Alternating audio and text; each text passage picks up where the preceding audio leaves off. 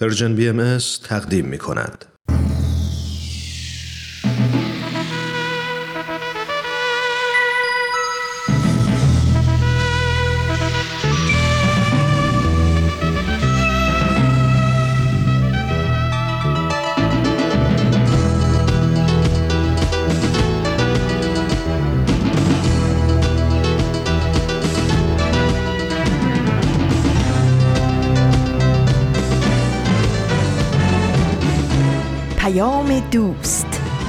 برنامه ای برای تفاهم و پیوند دلها.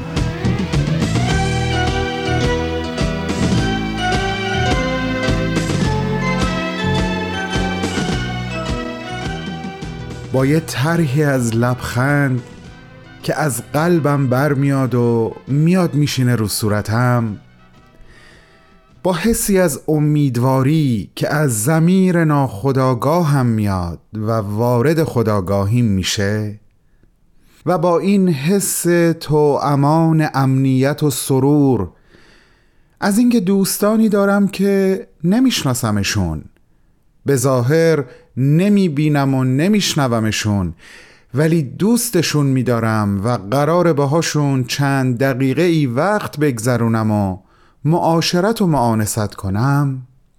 پنجره امروز Persian BMS رو به روتون باز می‌کنم و میگم سلام. خیلی خوش اومدین. دوباره شنبه است. روز من و شما. دوازدهم آذر ماه از سال 1401 خورشیدی و سوم دسامبر از سال 2022 میلادی. من بهمنم و قبل از ادامه صحبت هام لازم می‌دونم بابت گرفتگی صدام ازتون عذرخواهی بکنم. امروز هم قراره با هم سه برنامه گوش کنیم عزیزان.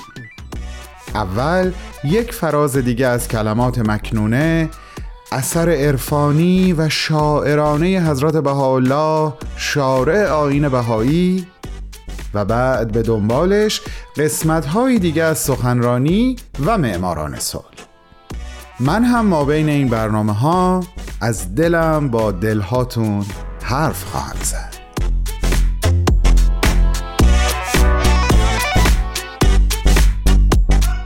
امیدوارم در 45 دقیقه پیش رو حتی حضور یکی از شماها رو هم که الان دارین به من گوش می‌کنین از دست ندم. ازتون تقاضا می‌کنم منو همراهی کنین برای استقبال از برنامه نخستین امروزمون.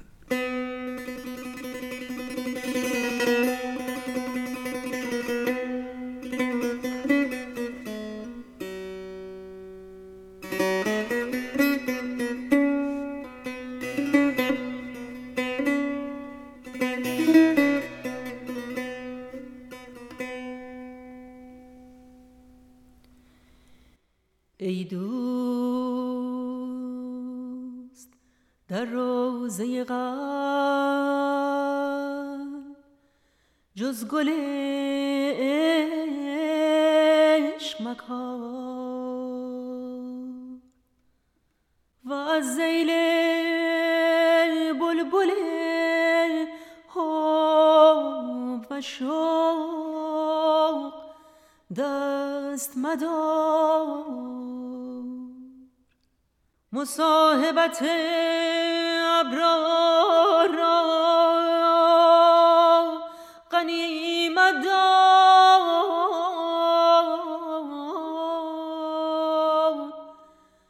و از مرافقت اشرار. دست و دل هر دو بردار.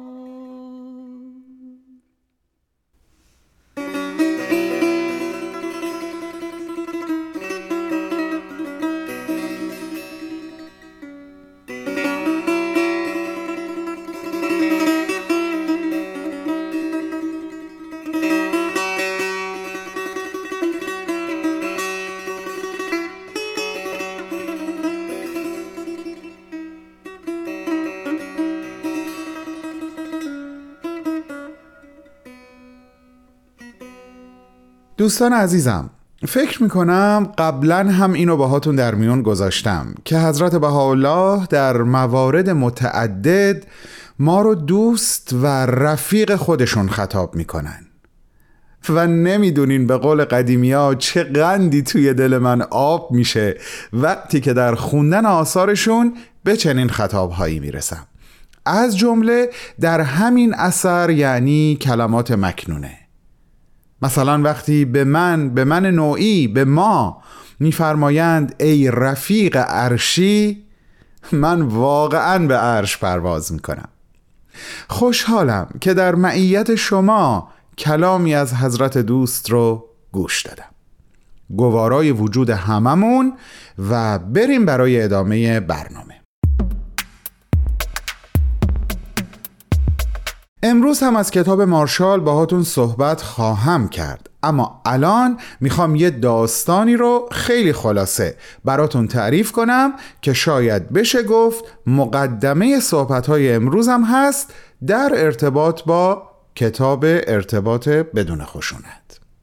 شاید همتون داستان اون مردی رو که به همراه دو تا از بچه هاش که خیلی شیطون بودن و سوار یک اتوبوس شده بودن رو شنیده باشین. بچه ها اتوبوس رو سرشون گذاشته بودن. بس که سر و صدا می‌کردن. از این صندلی روی اون یکی میپریدن. با صدای بلند میخندیدن و جیغ و داد می‌کردن. و خلاصه آشفته بازاری راه انداخته بودن که نگو و نپرس. حالا تصور کنین چه خشمی تو دل بقیه مسافرا و البته راننده اتوبوس به وجود اومده بود. ولی بالاخره صبوری می‌کردن و هیچی نمی‌گفتن تا اینکه بالاخره اون آقا اعلام کرد که ایستگاه بعدی پیاده میشه. و احتمالا همه توی دلاشون ذوق کردن که خب خدا رو شکر اینا رسیدن به مقصد بالاخره.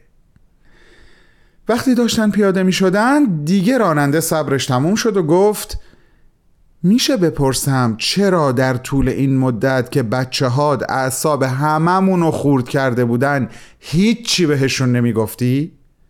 خب تو همه ما رو خشمگین کردی اون مرد از بچه هاش خواست اتوبوس رو ترک کنن و بعد گفت شما کاملا حق دارین اما من برای این هیچی نگفتم چون خانم من همین یک ساعت قبل در بیمارستانی که نزدیک به همین ایستگاه هست از دنیا رفت و بچه هام هنوز خبر ندارن. من نمی‌تونستم آخرین دقایق شاد بودن بچه هام رو ازشون دریغ کنم. متاسفم که شما رو خشمگین کردم اما دلیلش فقط همینی بود که الان براتون گفتم. اون مرد پیاده شد و رفت و مطمئنا در دل راننده و سایر مسافرین هر احساسی بود بجز اون خشمی که تا چند دقیقه قبل اونها رو آسی کرده بود.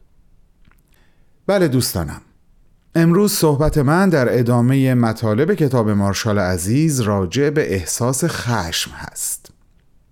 الان ازتون دعوت می‌کنم. منو در معرفی برنامه سخنرانی همراهی بفرمایید بعد از شنیدن قسمت های دیگه از صحبت های عزیزمون دکتر شاپور راسخ باز با ادامه صحبت با شما خواهم بود. بریم به استقبال این برنامه.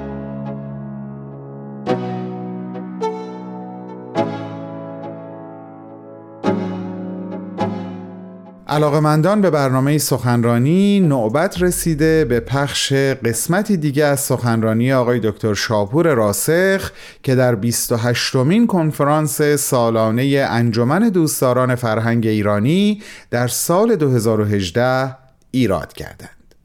همونطور که می‌دونین دکتر راسخ نویسنده، محقق و اندیشمند برجسته ایرانی بودند. نظم عدل و عالم دوستی پایه های مدنیتی نوین نام سخنرانی ایشون بود. امروز به اتفاق هم به چهارمین قسمت از گزیده صحبت های ایشون گوش می‌کنیم.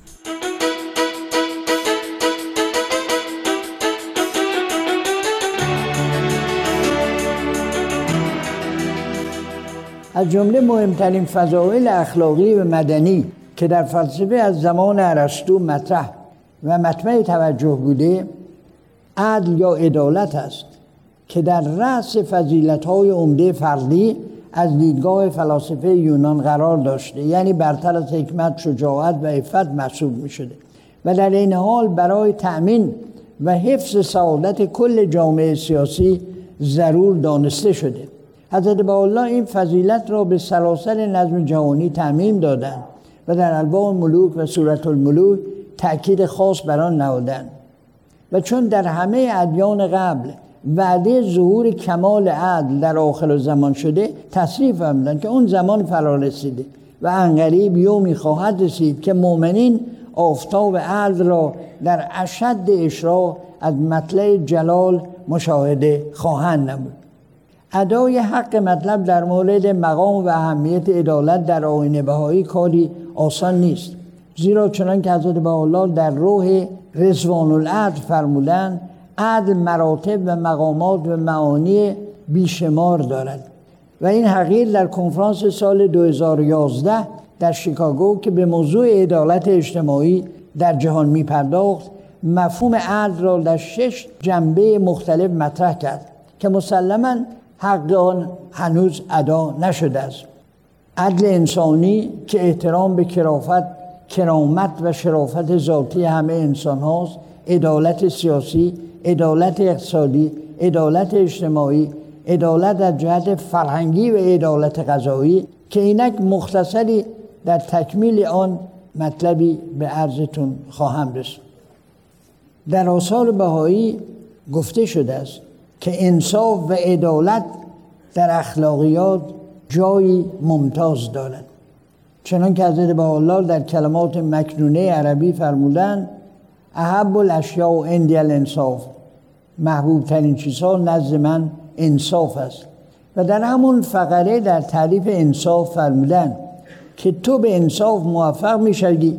اگر همه چیز را به چشم خود بینی نه با چشم دیگر مردم. و به معرفت خود بشناسی نه به معرفت احدی از خلق. و به زبان دیگر در قضاوت و داوری منصف باشید. و بلی است که چون انصاف پایه تعلی حقیقت است شایسته آن است که در لوح کل الخیل بفرمایند رأس همه اون که ما ذکر کردیم انصاف است. یعنی در بالای آن چه برای تو ذکر کردیم انصاف است و آن به زبان فارسی بیرون آمدن انسان از وهم و تقلید و تحقیق در مظاهر خلقت و مشاهده امور به چشم دقیق است. یعنی انصاف از وهم و تقلید بیرون آمدن است و در همه امور تحقیق عمیق کردن. و شاید بتوان گفت که اعظم تعلیم حضرت بالا برای دنیای امروز فردا همین درس انصاف و تحری حقیقت است و احتراز تقلید و روشن است که همونطور که عدل سبب نظم عالم است چنان که جمال ابها فرمودن نظم عالم هم اختزای عدل را می کند از مفاهیم عدل رسیدن به داد مظلومان است. کسوتی که خصوصا بر اندام اولیای امور و رؤسا برازنده است. حضرت با الله فرمودن که تا قوت و قدرت باقی است در صددان باشید که زری از مظلومی رفع نمایید. ضرری رو از یه مظلومی دور بکنید. لوح رئیس. و اهمیت این جنبه عدل به حدی است که در مورد عمل بان فرمودند فی الحقیقه اگر آفتاب عدل از صحاب ظلم فارغ شود از غیر از مشاهده این دنیا به کلی دگرگون خواهد شد.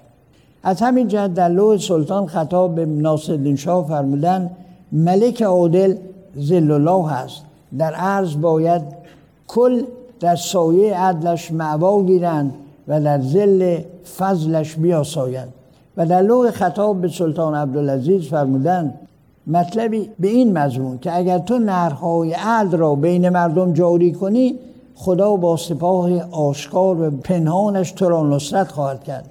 و در سوره ملوک خطاب به همه شاهان آمدن مضمون فارسی اگر ظالم رو از ظلمش باز ندارید و حق مظلوم رو به او اعاده نکنید برای چه بین مردم افتخار می‌کنه.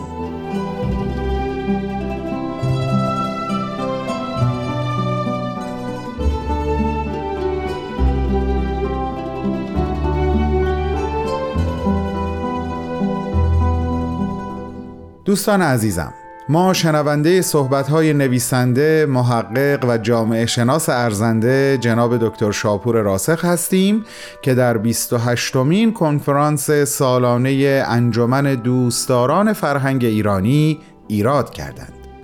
سخنرانی با عنوان نظم، عدل، عالم دوستی، پایه های مدنیتی نوین. بعد از چند لحظه کوتاه به ادامه صحبت‌های ایشون گوش خواهیم کرد.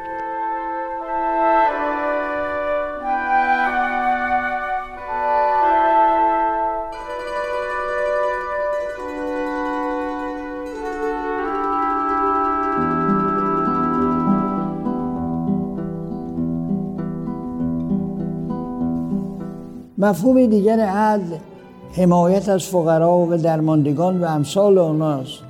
که در سوره ملوک خطاب به پادشاهان ارز آمده و حتی فقرا را امانات خدا بین خلق محسوب فرمودند. معنی دیگر عدل بهرهمند کردن همگان است. از حقوق اساسی انسانی در جامعه خود یعنی عدم تبعیض در مورد مزایا و زندگی در جامعه و برابر شمردن همه در مقابل قانون. و در این زمینه است که دو تن از نامآوران جایزه نوبل اقتصاد اظهار نظر کردند.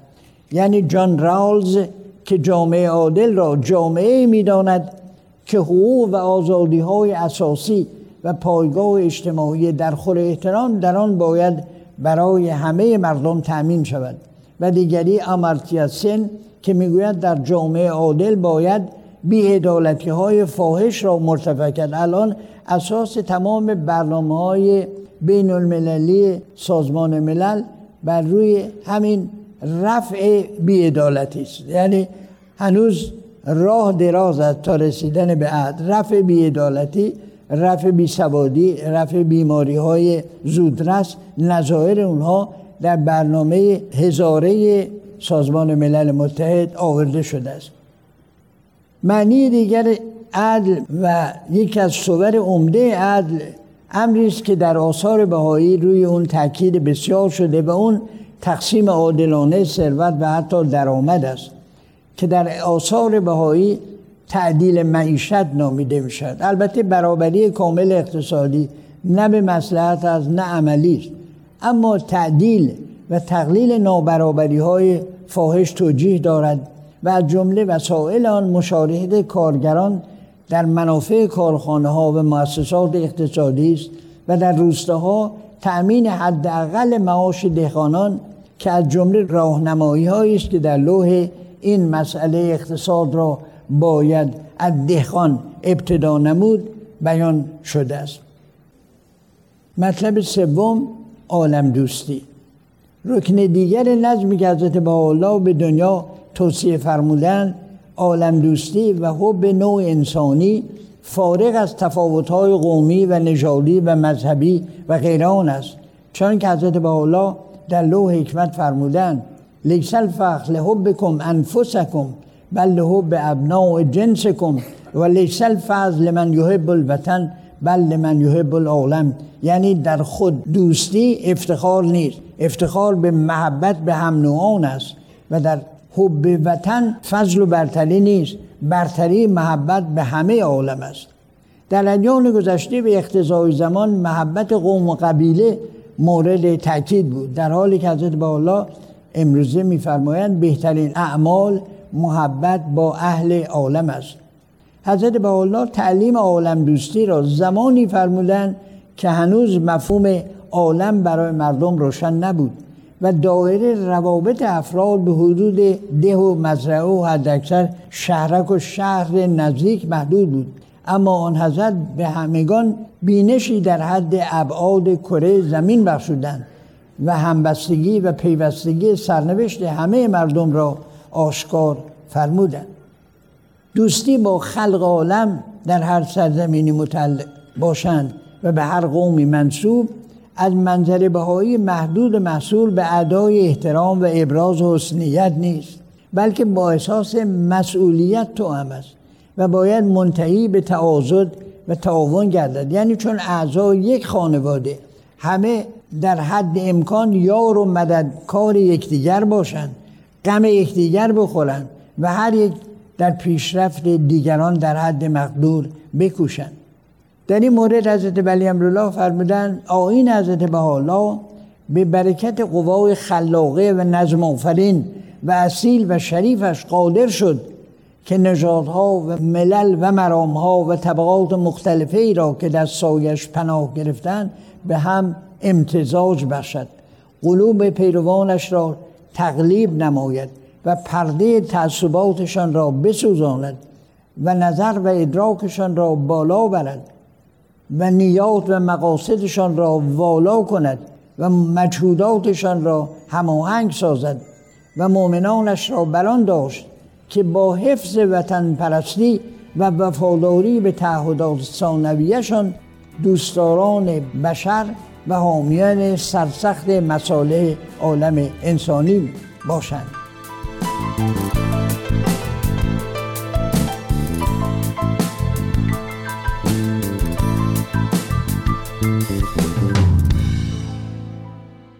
همراهان با وفا این بود چهارمین قسمت از گزیده صحبت‌های آقای دکتر شاپور راسخ که با عنوان نظم، عدل، عالم دوستی، پایه مدنیتی نوین در 28 مین کنفرانس سالانه انجمن دوستداران فرهنگ ایرانی در سال 2018 ایراد کردند.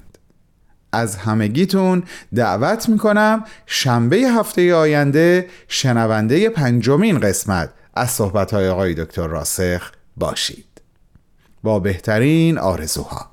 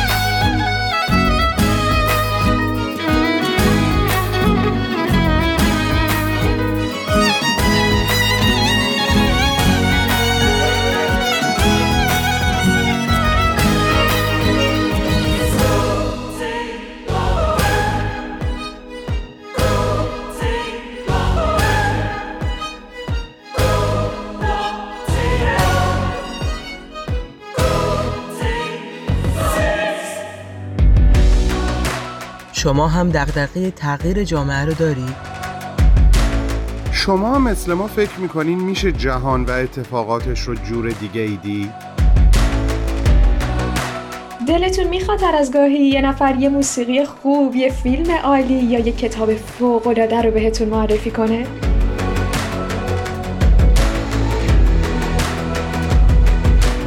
پس با ما هر جمعه تو پادکست هفت همراه باشید پادکست هفت جمعه ها در رسانه Persian BMS. عزیزان همراه در میانه برنامه های امروز یه بار دیگه خدمتتون سلام می‌کنم خسته نباشید میگم و از اینکه همچنان مشغول گوش کردن به ما هستین ازتون سپاسگزارم به یه نکته ای می‌خوام اشاره بکنم در ارتباط با مفهوم خشم اون هم این هست که خشم با عصبانیت متفاوته. اینو روانشناسا میگن. خشم احساسی هست که به دلایل و به اشکال مختلف ممکنه ما دچارش بشیم. اما عصبانیت اون عملی هست که ممکنه به دلیل خشم از ما سر بزنه.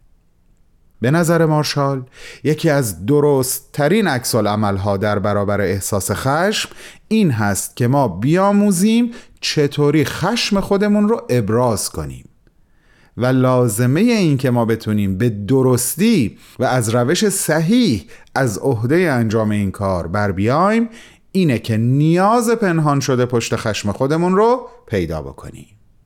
این مبحث اصلی ما در هفته آینده خواهد بود. اگه براتون مقدوره به اینترنت و شبکه های اجتماعی دسترسی داشته باشین ازتون خواهش می‌کنم وقت بذارین و به پلتفرم های Persian BMS در SoundCloud یا پادکست تلگرام یا اینستاگرام و فیسبوک هر کدوم که براتون راحت تره هر کدوم که دوست میدارین سر بزنین و نظراتتون رو با ما در میون بذارین. وبسایت ما رو فراموش نکنین.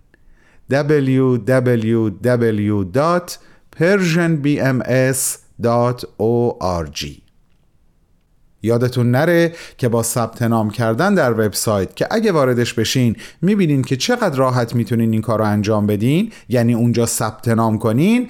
هر ماه یه خبرنامه از طریق ایمیل دریافت خواهید کرد.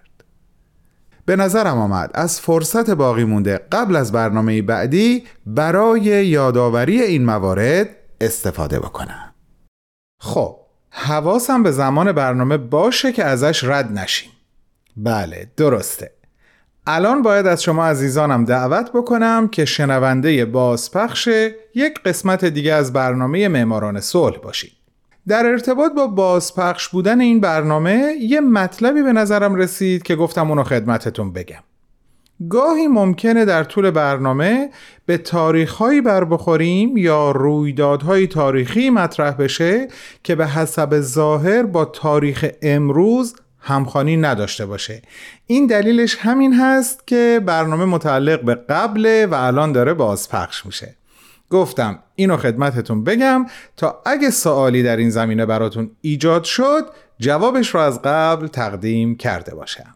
بریم برنامه رو گوش کنیم. من برای حرفهای آخر و خداحافظی برمیگردم. بفرمایید خواهش می‌کنم.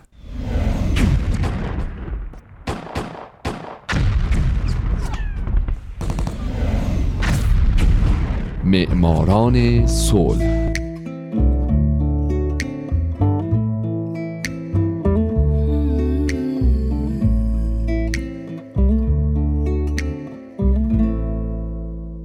اینجا رادیو پیام دوسته و این 91 کمین قسمت معماران صلح.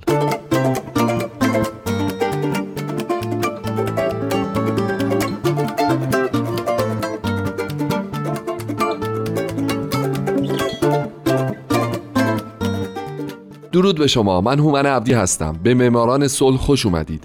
همونطور که می‌دونین من در این برنامه به زنان و مردان و سازمان ها و مؤسساتی می‌پردازم که به خاطر فعالیت هاشون شایسته دریافت جایزه نوبل صلح تشخیص داده شدند کسانی که یا صلح دغدغه همیشگیشون بوده یا در یک بره از زمان قدم بلندی برای صلح جهانی برداشتن و باعث شدن دنیای پر از جنگ ما بدتر از چیزی که الان هست نباشه.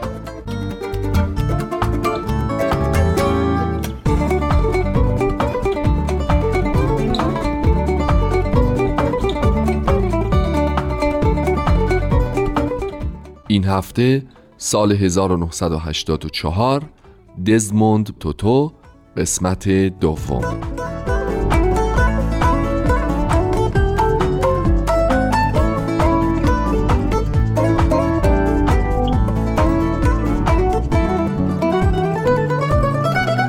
همونطور که هفته پیش گفتم بهتون من فکر می‌کنم حداقل یکی دو برنامه دیگه جا داره که از دزموند توتو براتون بگم. می‌دونین که اون الان حدوداً 84 سالشه و یکی از فعالین جدی در زمینه حقوق بشره. دزموند بعد از اینکه جایزه نوبل صلحش رو در سال 1984 به خاطر تلاشهاش برای مبارزه با آپارتاید دریافت کرد همچنان به فعالیت‌های حقوق بشرش ادامه داد و فعالیت های او در زمینه های گوناگون که من در ادامه برنامه به بعضیاشون اشاره می‌کنم باعث شد که جوایز جهانی بیشماری نصیبش بشه. از جمله در سال 1996 اون نخستین کسی بود که جایزه اسقف اعظم کانتربری رو برای خدماتش به انجمن کلیساهای انگلیکن دریافت کرد.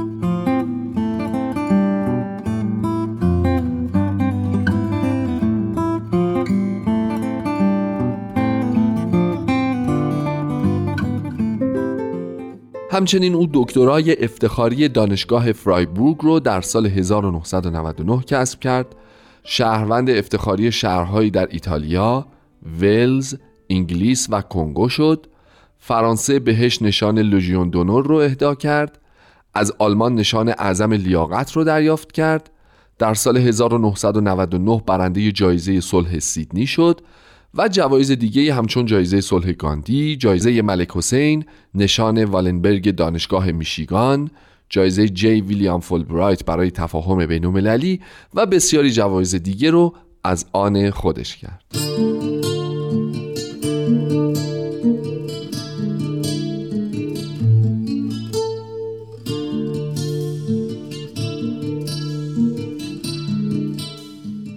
اما این جوایزی که اسخوف دزموند توتو دریافت کرد فقط به خاطر فعالیتهاش علیه حکومت آپارتاید در آفریقای جنوبی نبود. مثلا یکی از کارهای مهم توتو این بود که او و پروفسور جیکس گرول بنیاد آموزشی دزموند توتو رو در سال 1990 تأسیس کردند و این بنیاد هدفش تأمین بودجه برنامه توسعه در حوزه آموزش عالی بود. او و بنیادش از این طریق تونستن به 17 نقطه محروم کمک های زیادی بکنن. علاوه بر این او همیشه نقش خودش رو به عنوان یک حافظ صلح به خوبی ایفا کرد. مثلا وقتی رهبر حزب کمونیست آفریقای جنوبی یعنی کریس هانی در سال 1993 درگذشت دزموند در نقش یک میانجیگر تونست از جنگی تمام و کمال در خاک سپاری هانی جلوگیری کنه و در عوض تونست مردمی که برای اعتراض یا برای ودا با کریسانی جمع شده بودن رو متحد بکنه تا شعار ما آزاد خواهیم شد سیاه و سفید با هم رو بارها و بارها تکرار بکنه.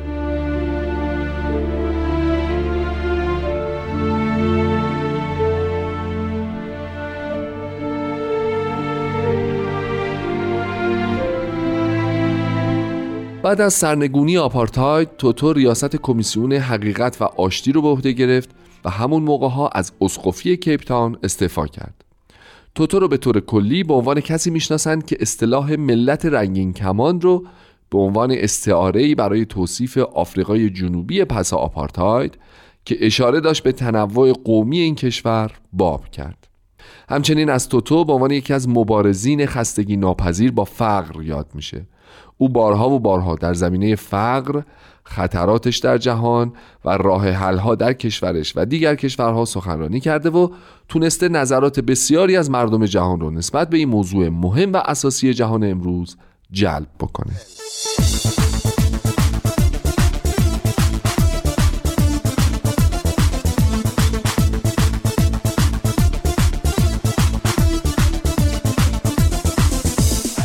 دزموند توتو یکی از مخالفین سرسخت سیاست خلع سلاح یک جانبه هم هست. مثلا در جریان حمله بریتانیا و آمریکا به عراق او حسابی به مسئولان این دو کشور به خصوص تونی بلر نخست وزیر وقت انگلستان تاخت و این سوال رو مطرح کرد که چرا در حالی که اروپا هند و پاکستان هم سلاحهای کشتار جمعی بسیاری دارند اما فقط عراق مورد هدف قرار گرفته. ضمن اینکه توتو یکی از مخالفین سرسخت نگه داشتن مزنونان اعمال تروریستی در گوانتانامو هم هست و این زندان رو شبیه به زندانهای دوره زمامداری آپارتاید بر آفریقای جنوبی می‌دونه و میگه که معلوم نیست چرا وقتی آفریقای جنوبی یه همچین زندانهایی داشته همه صدای اعتراضشون بلند شده. اما وقتی آمریکا و بریتانیا به همچین نیروهایی متوسل میشن دنیا ساکت میمونه.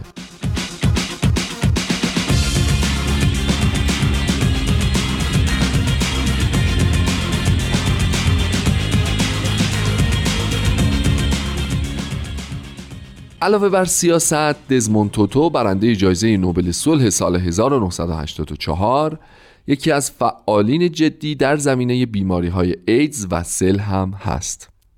او فعالیت های گسترده در زمینه سلامت و مبارزه با صلح و ایدز داشته. مثلا اینکه او حامی بنیاد اشایوی دزموند توتو که سازمان غیر انتفاعی و ریاست افتخاری اتحاد جهانی ایدز رو هم بر عهده داشته. ضمن اینکه مرکز ایدز توتو و مرکز تیبی یا سل باز هم به نام او از سال 2003 به این ور در حال کمک رسونی به قربانیان این دو بیماریه.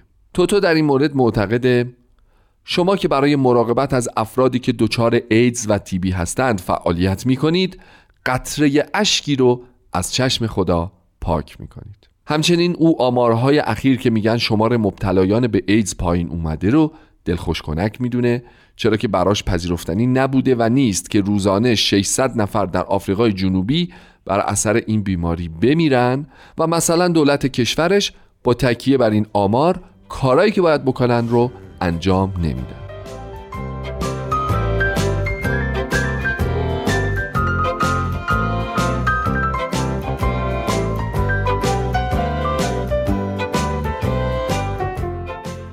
یکی دیگه از حوزه های فعالیت دزموند توتو حقوق زنانه او در 8 مارچ سال 2009 به کمپینی پیوست با عنوان آفریقا برای حقوق زنان که این کمپین رو نهادهایی مثل فدراسیون بین المللی حقوق بشر، اتحاد زنان آفریقا، مرکز مطالعات دموکراسی و حقوق بشر آفریقا، زنان و قانون در توسعه آفریقا و یکی دو تا مؤسسه دیگه برپا کردند.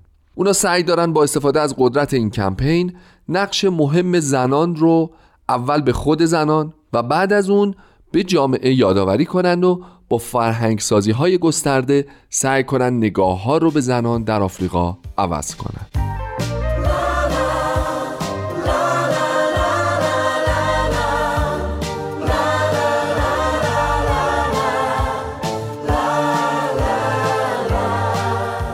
حوزه دیگه فعالیت توتو مسئله تنظیم خانواده است.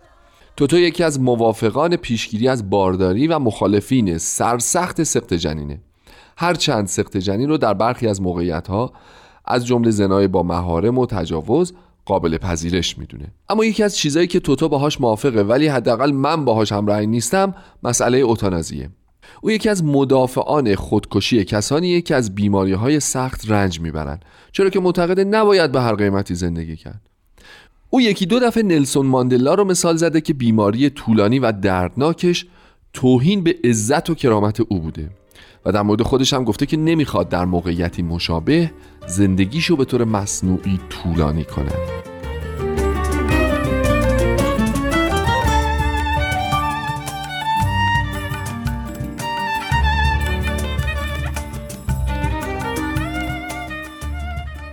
دوستای نازنین به پایان برنامه 91 معماران صلح رسیدیم.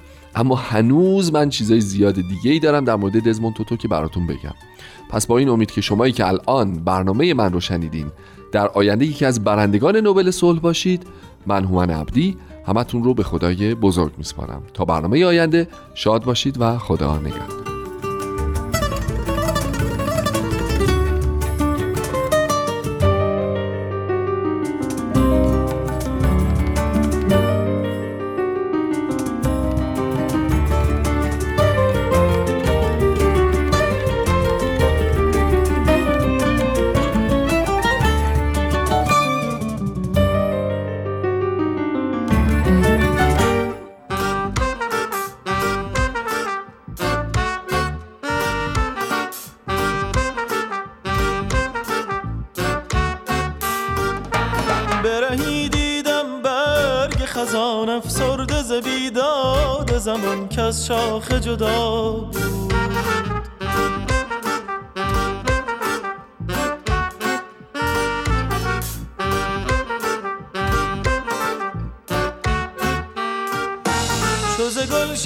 رو کرده نهان در ره گذرش باد خزان چون پیک بلا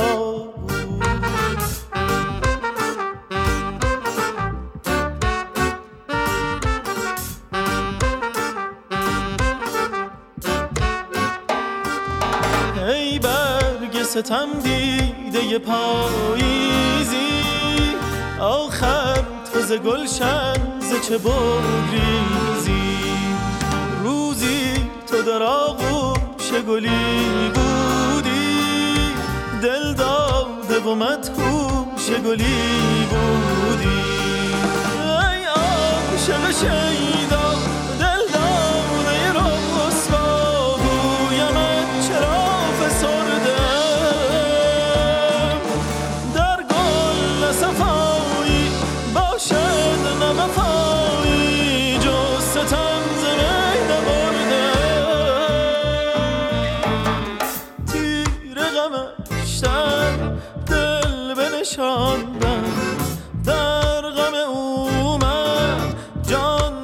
جان بفشاندم تا شد نو گل گلشن و زیب چمن.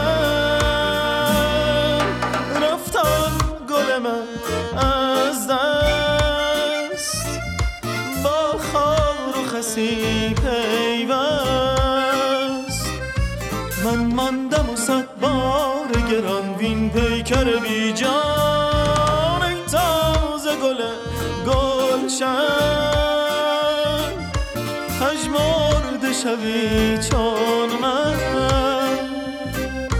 هر برگت افتد برهی افسرده و بی جان. درختی در سرم رویید درختی در درونم. ریشه هایش رگها شاخه هایش اعصاب.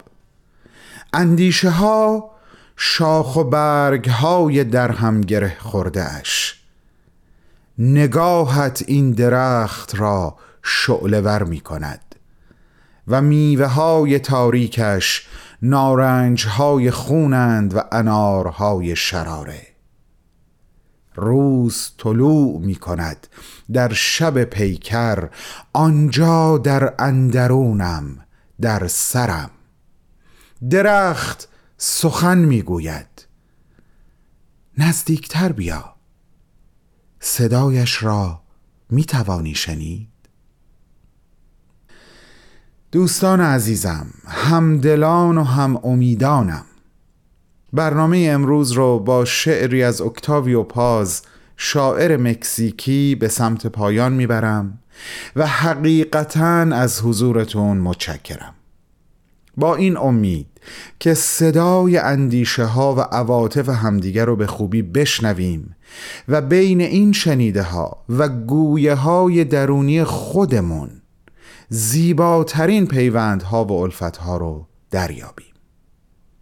همتون را به خداوندی میسپارم که همیشه و همیشه از ما به ما مهربان تره مراقب همدیگه باشین. و خداحافظ.